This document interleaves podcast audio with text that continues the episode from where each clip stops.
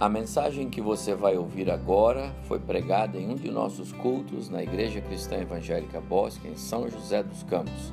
Ouça atentamente e coloque em prática os ensinos bíblicos nela contidos.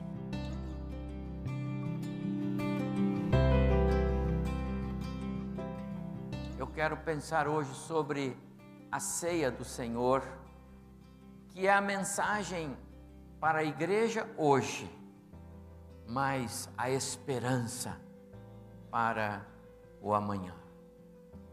Mateus capítulo 26, o verso 20, do verso 20 até o verso 30. Eu vou ler e depois nós vamos meditar nesse texto e então participarmos da mesa do Senhor. Chegada a tarde, pôs-se ele, é Jesus, à mesa com os doze discípulos. Enquanto comiam, declarou Jesus: Em verdade vos digo que um dentre vós me trairá. E eles, muitíssimo contristados, começaram um por um a perguntar-lhe: Porventura sou eu, Senhor? E ele respondeu: O que mete comigo a mão no prato, esse me trairá. O filho do homem vai, como está escrito a seu respeito, mas ai daquele por intermédio de quem o filho do homem está sendo traído melhor lhe fora não haver nascido. Então Judas, que o traía, perguntou: Acaso sou eu, mestre? Respondeu-lhe Jesus: Tu o disseste. Enquanto comiam, tomou Jesus um pão e, abençoando-o, partiu e deu aos discípulos, dizendo: Tomai e comei, isto é o meu corpo. A seguir, tomou um cálice, tendo dado graças, o deu aos discípulos, dizendo: Bebei dele todos, porque isto é o meu sangue, o sangue da nova aliança derramado em favor de muitos para a remissão de pecados. E digo-vos que desta hora em diante não beberei deste fruto da videira, até aquele dia em que o hei de beber novo convosco no reino de meu Pai. E tendo cantado um hino, saíram para o Monte das Oliveiras. E assim encerrou aquele encontro em torno da mesa do Senhor. Amados, o Senhor Jesus, ele é ele me surpreende. A cada vez que eu leio a escritura, eu vejo a singularidade de Jesus, a sabedoria de Jesus. Como ele nos surpreende. A grandeza de Jesus aparece tão claramente em diversas narrativas como esta que nós estamos aqui.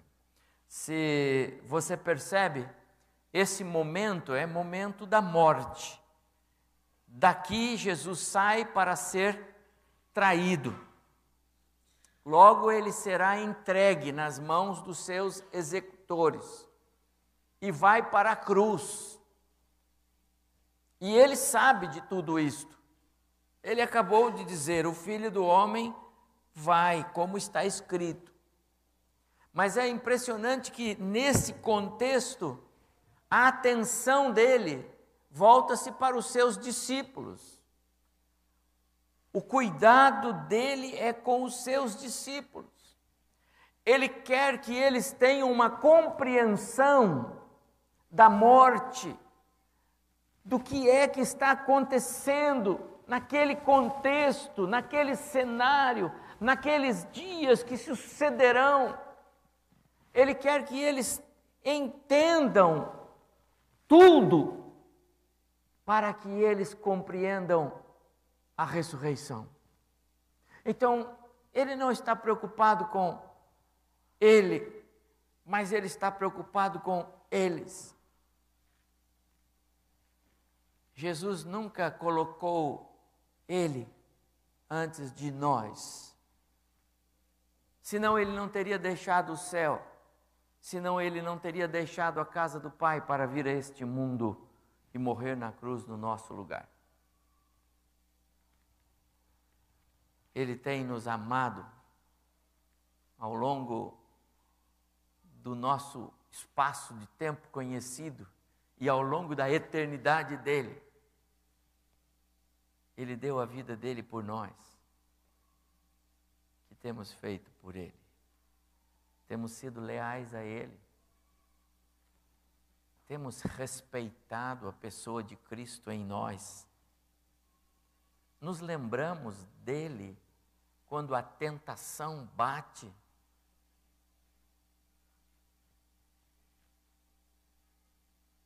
De repente, aquele encontro solene, porque esse encontro é soleníssimo. Ele está instituindo a ceia do Senhor. Que as igrejas vão, as igrejas, quando eu digo, é quando a igreja dele, nós somos a igreja. Aonde tiver um grupo de cristãos, ali está a igreja. Ele está instituindo algo que a igreja dele, pelos séculos vindouros e até que ele volte para nos arrebatar, a igreja deverá ter este mandamento, este sacramento, este mandamento sagrado, este ritual, como algo que não pode faltar nas suas reuniões, nas suas celebrações. É algo muito solene o que está acontecendo naquele contexto. Mas eu quero chamar a atenção de vocês para algumas coisas que é, estão na periferia desse encontro solene.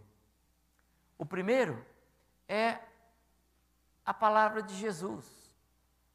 Olha a espontaneidade dele, a, a franqueza de Jesus. Aquele ambiente mais solene, aquele. Ele com os seus discípulos e ele diz assim: Um de vocês vai me trair. Que coisa, não? Que choque! Uma palavra aterrorizante de Jesus. Um de vocês vai me trair. Aquilo era uma bomba, pum, no meio dos discípulos. A notícia, a palavra foi tão pesada que diz o texto que eles ficaram muitíssimos contristados. Está aí no verso 22. Eu vou usar esses versos, você pode manter a sua Bíblia aberta. Contristados quer dizer ficar espantados. Um olhava para o outro e perderam a fala, talvez se engasgaram. E eles tinham tanto respeito pela pessoa de Jesus que, que esse contristar era algo tão forte neles, era mais do que o que nós podemos imaginar com a ideia de alguém que está meio entristecido. Eles ficaram tão apavorados que eles já não confiavam neles mesmos. A coisa foi tão pesada para cima deles que eles começaram a duvidar. E foi quando eles disseram: Senhor, por acaso sou eu? Todos eles. Eles já não confiavam mais em si mesmo. Tamanho foi aquele ambiente que Jesus promoveu ali. Jesus estava falando ao coração deles sobre alguma coisa que estava para acontecer. E Jesus dá uma pista. A pista é: o que mete a mão comigo no prato, esse me trairá. Eu posso imaginar o que aconteceu naquela hora. Jesus com a bandeja na mão, assim, né? Pega aí, Pedro. Pedro, não, agora não. Eu não. Passa para outro. O senhor disse que quem puser a mão vai trair. Eu estou fora. Eu posso imaginar a inquietação, aquele, aquela cena muito interessante. Jesus, eu disse no início, ele nos surpreende, não é? Jesus, ele é, ele é singular nas coisas que faz. A sua grandeza, às vezes, nos nos impressiona mais. Mas aí, no verso 25, aqui aparece uma, uma conversa que eu quero imaginar, parece particular. É, o Judas disse para ele: Senhor, porventura sou eu? E Jesus fala no ouvido dele: Você que está dizendo. O texto não diz que a conversa é particular, não é? A sua Bíblia é igual à minha, não está dizendo aí que Jesus retirou para conversar com ele. Mas eu quero entender que essa conversa de Jesus com Judas, segundo muitos comentaristas é, defendem também, ela não foi pública. Ou seja, os outros não ouviram esta conversa. Porque se ouvissem, iriam impedir Judas. Opa, segura o Judas aí, porque o caboclo vai acabar com a nossa alegria aqui, né? Tirar Jesus de nós e acabar com a nossa alegria. Então, essa conversa, ao que tudo indica, foi meio reservada. Jesus e Judas chegou e. Né? Judas não tinha coragem, talvez, de dizer como os outros: Senhor, sou eu, fala. Né? Judas não foi assim, parece que ele chegou mesmo e foi falar na, ao ouvido de Jesus. Mas Jesus estava com tudo no controle, irmãos. As palavras que ele diz na sequência mostram o seu extremo controle de uma situação tão difícil. Jesus é impressionante, ele é singular. Ele diz no verso 24: O filho do homem vai, como está escrito ao seu, a seu respeito. Ou seja, é, vai, a cruz será uma realidade. Eu vim para dar a minha vida em resgate de vocês. Está escrito ao meu respeito nas Escrituras. E aí, é, Jesus faz lembrar a nós aqui a, a pessoa do Deus Pai como aquele que tudo que planeja acontece, independente das nossas vontades. Não esquece que as nossas orações não vão mudar o plano de Deus já estabelecido. As nossas orações mudam o nosso coração em relação ao que Deus tem preparado para nós. Não esquece que lá no livro de Jó, no capítulo 42, nós encontramos esta expressão. Jó disse: Bem sei que tudo podes, e nenhum dos teus planos pode ser frustrado. Você já imaginou se Deus fosse mudando os planos e os projetos dele pelas orações dos crentes em todos os cantos do mundo? Os mais fervorosos iam ficar em vantagem, né? E alguns outros em desvantagem, porque Deus vai acomodando conforme o povo vai orando. Meu amado irmão, não funciona assim. Deus é o mesmo ontem, hoje e o será para todo sempre. O amanhã é dele, pertence a ele, ele já viu, ele conhece, ele sabe. Tudo está nas suas mãos. Nós temos o controle do tempo, ou seja, nós vivemos sob o controle do tempo. O nosso Deus, ele é fora do tempo. O tempo para nós é mandatório. Haja visto os cabelos que vão clareando, ficando mais bonito, né? As marcas no rosto que vão aparecendo, que dão beleza ao ser humano, não é? Tira aquela coisa lisinha, fica com coisa mais bonita, não é? Alguns o cabelo vai caindo, aparece a beleza da testa, da careca que aumenta, brilho, mentes brilhantes aparecem.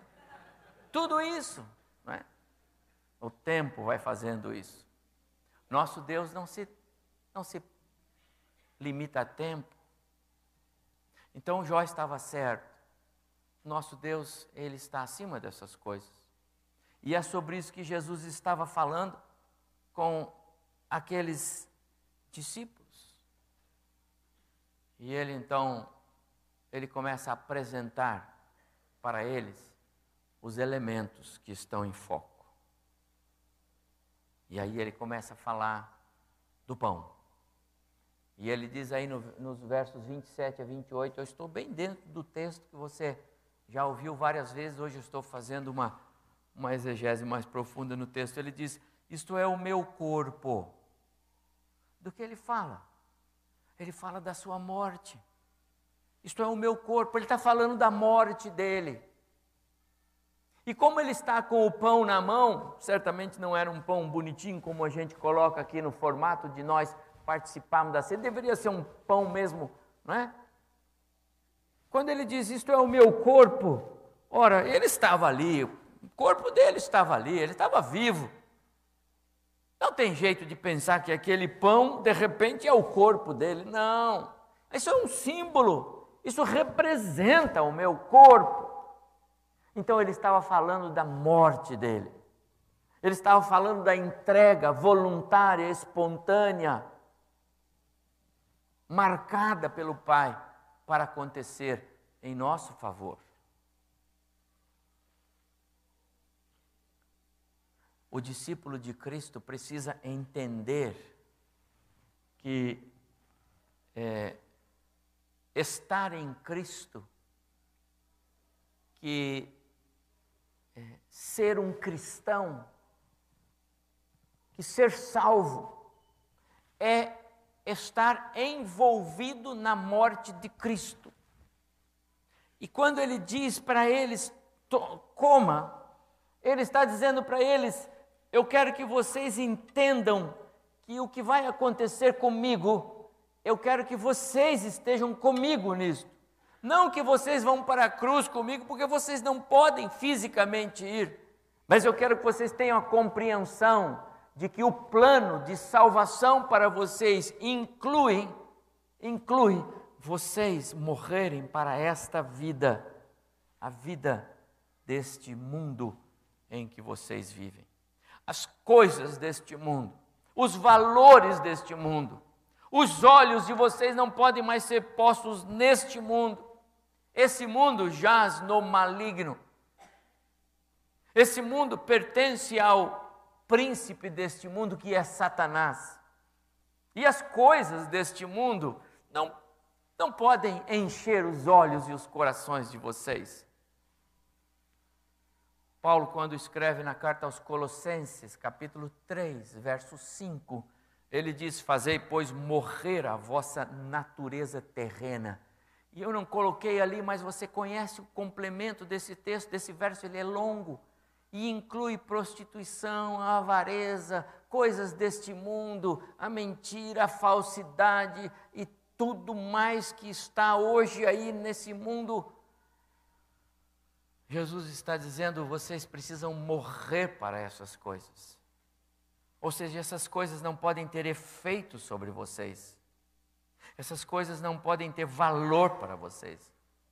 Vocês devem vocês devem rejeitar essas coisas. Será que nós temos rejeitado os valores do mundo? Porque o que está no complemento de, de Colossenses 3,5, a imoralidade, a violência, o crime, a avareza, essas coisas, elas são próprias desse mundo. Elas pertencem a este mundo elas fazem cócegas no corpo, no sentido de, de ser agradável, não como incômodo. E por isso que o mundo está imerso nesse contexto. E Jesus disse: Isto é o meu corpo. E eu quero dizer para vocês que é, é, é, eu quero que vocês se envolvam na minha morte morrendo para o mundo que vocês vivem. Eu quero que vocês sejam uma, um, uma igreja, um corpo. Ele não falava igreja ali, eles nem iam entender, mas ele disse: Eu quero que vocês saiam por esse mundo afora como cristãos que abominam, que rejeitam todos essas, esses valores mundanos que só destroem a família, ou não? Você conhece famílias que foram destruídas pela infidelidade de um ou de outro dos cônjuges? Eu conheço. Você conhece famílias que estão sofrendo porque os filhos estão envolvidos com imoralidade, com drogas, com violência, com crime, com prostituição. Você conhece? Eu conheço. Então essas coisas destroem a família? Destroem. Então Jesus tinha razão? Jesus tinha razão o que nós temos feito.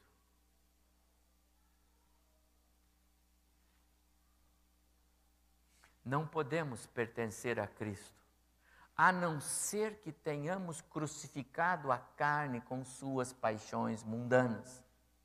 Senão nós seremos como aqueles que andavam atrás de Jesus. E se você olhar para o livro de, para o Evangelho de João, no capítulo 6, ali tem algumas narrativas de muitas pessoas que andavam atrás de Jesus, mas muitas, não eram poucas, eram muitas pessoas. Mas quando Jesus começa a falar algo parecido com o que está aqui, quando Jesus começa a chamar-lhes para uma responsabilidade de vida, e não apenas de ir lá e cantar e dizer, eu canto. Quando Jesus começa a dizer, eu quero que vocês tenham vida, vida de verdade, eu quero que vocês caminhem como cristãos de verdade, eu quero que vocês digam não para o pecado, para as coisas que agradam o diabo. Então as pessoas começaram a sair, sair. E de repente Jesus se viu apenas rodeado pelos seus doze discípulos. E ele vai dizer para ele: Vocês também vão me deixar? Amados irmãos, nós não podemos pertencer a Cristo de fato e de verdade. Podemos pertencer a uma igreja local. Podemos ter sido batizados. Pastor, conselho espiritual da igreja, quando é, é, autoriza o pastor a fazer o batismo de alguém lá, não tem bola de cristal para olhar lá dentro se a conversão aconteceu, é o testemunho. E é possível que algumas vezes esse testemunho nos engane, ah, é possível.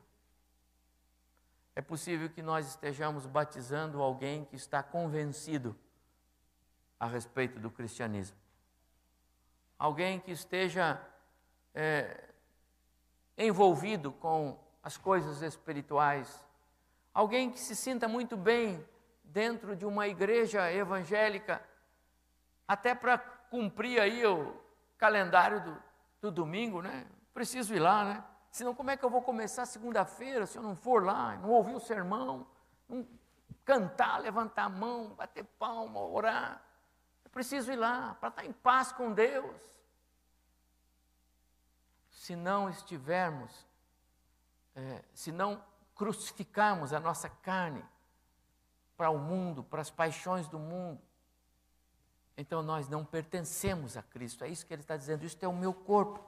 Vocês vão participar dele agora. Amado irmão, por isso a ceia do Senhor é reservada. Jesus não serviu a ceia para a multidão, ele chamou os seus. E antes de, de ministrar a ceia, ele ainda apontou o dedo para aquele que não deveria estar ali, o traidor. Porque é a participação no corpo de Cristo é tão sublime. Você vê, o momento é da morte de Jesus, o momento é da sua crucificação, vai sair dali para isto. Mas ele está preocupado com aqueles homens, porque ele precisa pôr a mensagem no coração daqueles homens. Eles precisam sair daquele encontro energizados, seguros, porque daí a mensagem vai chegar lá no Brasil em São José dos Campos, lá no Bosque dos Eucaliptos. E no dia 7 de maio de 2017, aí o pastor vai estar pregando essa mensagem e a igreja vai estar reunida. Jesus tinha tudo isso em mente, meu amado irmão. Mas ele continua. Há um outro elemento na ceia que não é só o pão, mas há também o cálice, há o vinho. E ao ministrar o vinho, ele disse: Este cálice é, é, é, é o sangue da nova aliança, derramado em favor de muitos para remissão de pecados. Está aí é o verso 28.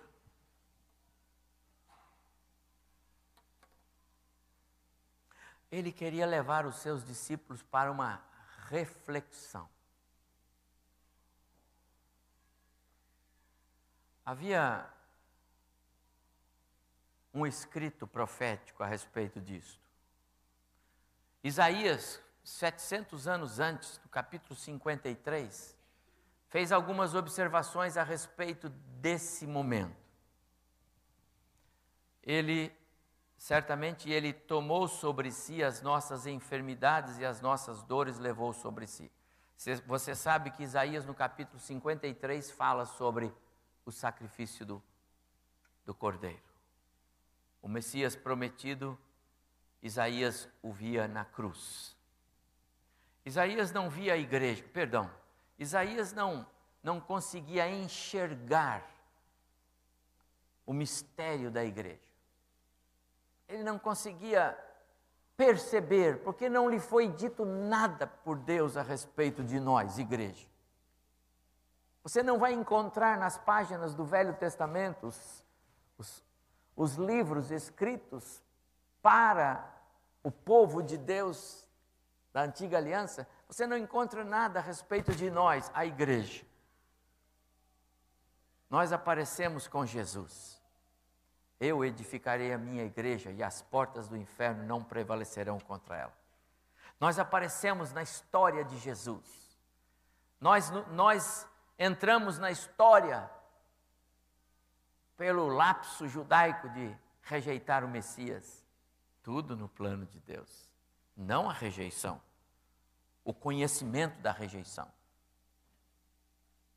a dureza do coração.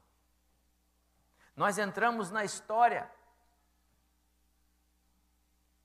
Porque o Deus que nos criou e nos fez como seres nesse mundo é um Deus que tem um amor muito maior do que aquele povo que o rejeitou imaginava. Eles imaginavam que o amor de Deus era por eles, mas o amor de Deus era por muito mais por um povo muito maior. E nós somos esse povo, essa igreja. A igreja de Jesus, a noiva de Cristo, a qual o Senhor vai buscar no dia do arrebatamento, para com Ele estar para sempre. E depois vai cuidar da nação de Israel, porque rejeitou o Messias. Isaías parece que ele tem uma visão muito clara do papel do Messias na cruz. Ele carregou as nossas enfermidades, o castigo que nos traz a paz estava sobre ele, pelas suas pisaduras fomos sarados. O meu servo, o justo, Isaías está escrevendo, lá no verso 11, mesmo capítulo 53.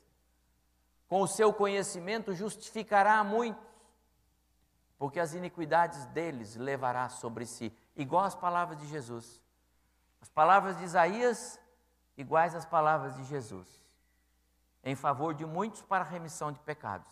Isaías disse que o sacrifício do Messias justificaria muitos, porque as iniquidades deles levaria sobre si. Está vendo?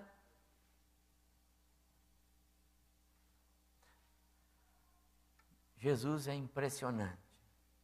Ele fez tudo lembrou até os profetas, trouxe a memória dos seus discípulos para que eles compreendessem que o que estava acontecendo fazia parte de um plano.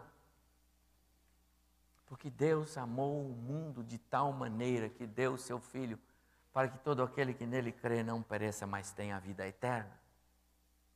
Plano de Deus. Esse plano de Deus de fazer novo o homem velho, pecador, lá em Adão. O plano de Deus de é, repetir o, o que acontece no Éden na forma reversa. No Éden, por um homem, o pecado entrou e se espalhou para todos. Num outro jardim, agora com Cristo, a entrega de um homem, a obediência de um homem, Jesus, traria remissão de pecados a muitos mais. Essa ideia de Deus foi compartilhada por Jeremias no capítulo 31. Porque esta é a aliança que firmarei com a casa de Israel, depois daqueles dias, diz o Senhor: Na mente lhes imprimirei as minhas leis, no coração lhes inscreverei, eu serei o seu Deus e eles serão o meu povo. Deus está falando de um novo concerto, de um novo acordo.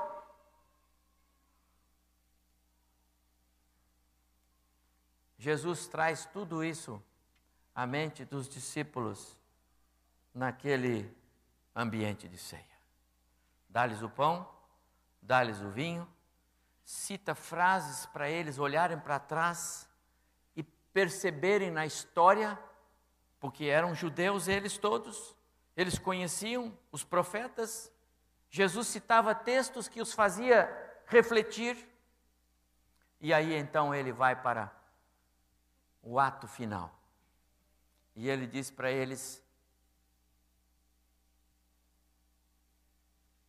Esse texto não é de Jeremias, é de Mateus capítulo 28, versículo 29. Por favor, corrijam. E digo-vos que desta hora em diante não beberei deste fruto da videira até aquele dia em que o hei de beber novo convosco no reino de meu Pai. É o verso 29 aí do Jesus surpreende a cada momento, Jesus impressionante. Num momento tão difícil, complicado, é a morte dele. Mas ele vai controlando o ambiente a chegar nesta frase final, registrada aí por Mateus. Eu não vou mais beber com vocês deste fruto da videira. O, o, o vinho que eles tomavam era produto da uva, portanto, fruto da videira. O pão que eles comiam era pão mesmo. Colheram, colheram o trigo e fizeram pão. E ele diz: Eu não vou mais. Destes elementos nós não comemos mais. Esta última vez. Mas aguardem, aguardem. Porque um dia no reino do meu Pai, nós nos reuniremos de novo. Amados irmãos, esta é a promessa que nos faz ser igreja hoje. Paulo, escrevendo aos Coríntios, disse: Se a nossa esperança em Cristo se, limita, se limitasse apenas a esta vida aqui na terra, nós seríamos os mais infelizes de todos os homens. Isso quer dizer, meu amado irmão, que nós crentes não temos a visão terrena como o fim de todas as coisas. Quer dizer que para nós, um belo de um caixão com flores e um lugar bem bonito em algum cemitério dessa cidade, não é o, o fim. Ali é para alegrar o coração da família, né? Gasta um dinheirão, compra um caixão bem bonito. Por favor, o meu vocês comprem bem bonito. Entendeu? Eu não tenho esse negócio de não pôr flor, não. Pode pôr, coroa, tem problema. Mas só quero você vai, é tudo dinheiro, entendeu? Porque a morada do crente, meu amado irmão, a promessa de Jesus para nós, é que na hora que você apagou aqui, começou a vida eterna. Apagou aqui, você está na presença de Jesus. É uma transferência rápida, imediata. É um piscar de olhos.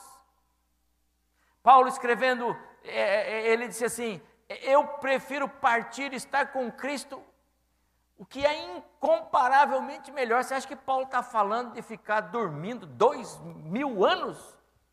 Porque é o que aconteceu com ele. Faz dois mil anos que já passou o Paulo por aqui. Coitado, Paulo estava iludido. Porque ele está dormindo em alguma caixinha, em algum lugar. Se é assim que é. Amados, eu fico com a expressão do Paulo e com a visão de Estevão, que enquanto morria, ele viu Jesus de braços abertos esperando por ele. Ele fala: Eu vi o Senhor. É assim, amado irmão. Estávamos esses dias num desses nossos queridos irmãos que no mês passado foram transferidos para a igreja do alto olhando para um desses irmãos e eu disse: está vendo como o crente é bonito? Até quando morre. Porque a última coisa que ele fez foi ver Jesus. nesse corpo. Agora ele está vendo diferente. E aí o sorriso vem. Porque esta é a certeza. Irmãos, quando nós estamos envolvidos com Cristo a ponto de morrermos para este mundo, esta certeza é algo que vem em primeiro lugar. Por isso o crente não tem problema com a morte. Você já viu algum crente que morreu reclamar? Já viu, irmão? Hã? Chorar? Não vi, eu nunca vi isso aí. A família, sim. A família não sabe o que, que ele está vivendo. Meu amado irmão, a ceia do Senhor exalta o novo. O novo que Jesus fala aqui, a ceia proclama isso. Tem que gravar isso, amado irmão.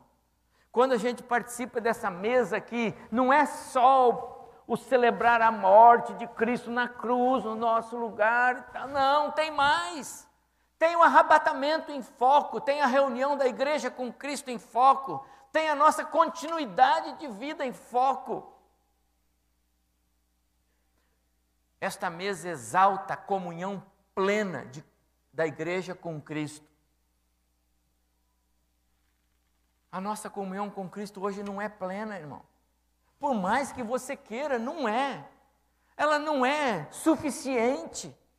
Ela não é completa. O nosso pecado impede, o nosso corpo impede. A carne impede, a nossa mente impede. Talvez alguns de nós possamos estar num ambiente como esse, mas a cabeça está pensando lá: será que o Corinthians Será que deram o título para ele mesmo? Deve ter corintiano aqui preocupado ainda. Aqui não, aqui não. Que nem tem corintiano, não é? Mas às vezes nós estamos num ambiente de culto e pensando como é plena essa comunhão. Agora, lá na glória, você acha que lá na glória você está preocupado se o time ganhou ou perdeu? Sei. Sede santos, irmãos, santos, vai embora para a glória. Sem problema. É o time do coração lá em cima. Gostou da propaganda? Irmão, a nossa comunhão com Cristo hoje não é plena. Mas o novo, o novo nos faz pensar na, na plenitude. Já imaginou, irmão, se o arrebatamento fosse agora? Não combinei com os irmãos, não, né? Mas desliga a chave geral lá, pam! arrebatamento agora, né? Como faz por aí, o pessoal gosta, um, um sensacionalismo. Né? Já pensou? Não? A gente vê na televisão os filmes aí, arrebatamento, aí pá. Aí ficou na igreja lá, um, dois, três, quatro, um ali, um de joelho lá. Eu, eu tenho orado, Senhor, permita que na nossa igreja, se acontecer isso, que fique só três, quatro mesmo, entendeu? Porque a preocupação é se for só uns três ou quatro, entendeu? Aí continua o culto aí, porque olha, o que aconteceu com o pastor? Ele saiu, onde é que ele foi? Irmão, plenitude é só lá. Lá nós estaremos todos na presença do Senhor. É o novo. É o novo. Tem que crer nisso. Agora, para crer nisto, você não consegue. Lembra do sermão domingo passado? Você não consegue resistir o diabo sem primeiro achegar-se a Deus. Lembra do texto de Tiago? Achegai-vos a Deus e resistir ao diabo. Você não consegue resistir o diabo sem primeiro achegar-se a Deus. Não dá para cumprir a segunda parte sem primeiro cumprir a primeira. Você não consegue pensar no novo. Você não consegue imaginar como será a ceia servida por Jesus se não tiver crucificado a carne com este mundo. A ceia do Senhor, o novo, o novo, exalta a comunhão plena de uns para com os outros. você acha que lá na glória vai ter esse negócio? É, senta perto do irmão lá. Ah, não, por favor, eu vou sentar no outro banco lá. O irmão sentou no meu lugar ainda por cima. Olha lá, entendeu?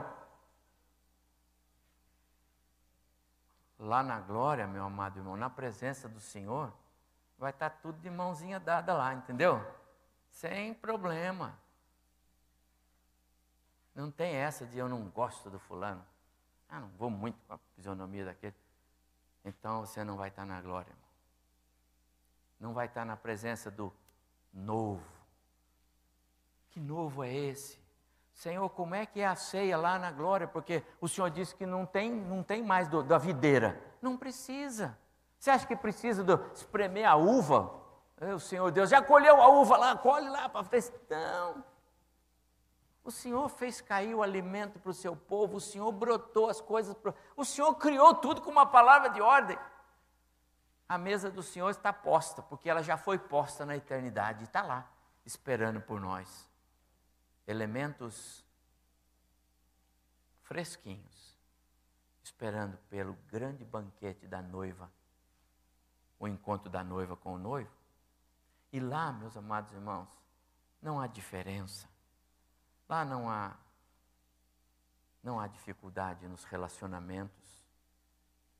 Lá o amor é genuíno, é verdadeiro. Todo mundo que chegou lá chegou porque ama o outro como Cristo amou. Veja como é diferente da lei. Ama o próximo como a ti mesmo. Jesus disse: Ama como eu amei. O amor é, é altruísta. O amor ele é sacrificial. É um amor que se se é, dobra diante de si mesmo, porque ele renuncia a si próprio para poder amar o outro. Esse amor é o amor que nos põe diante do novo, porque ele vai exaltar a comunhão plena. O outro primeiro, conhece? Eu sou o terceiro, não é? Eu sou o terceiro. Primeiro é Deus, segundo é você. Eu sou o terceiro. Esse é o amor que vai fazer com que vidas cheguem para o encontro do novo, do novo. Eu estou lembrando você, Mateus 26, 29. Deste dia em diante não beberei deste fruto da videira, até aquele dia em que eu hei de beber novo. É um novo, uma nova ceia, novos elementos, novo, nova natureza, novo tudo no reino de meu Pai. Você vai? Lá a comunhão vai ser plena com Cristo, com a igreja, porque aquele novo exalta a participação de nós, pecadores, na morte e ressurreição de Cristo. Já aconteceu com você? A morte de Cristo já valeu para você, você compreendeu que Cristo morreu no seu lugar.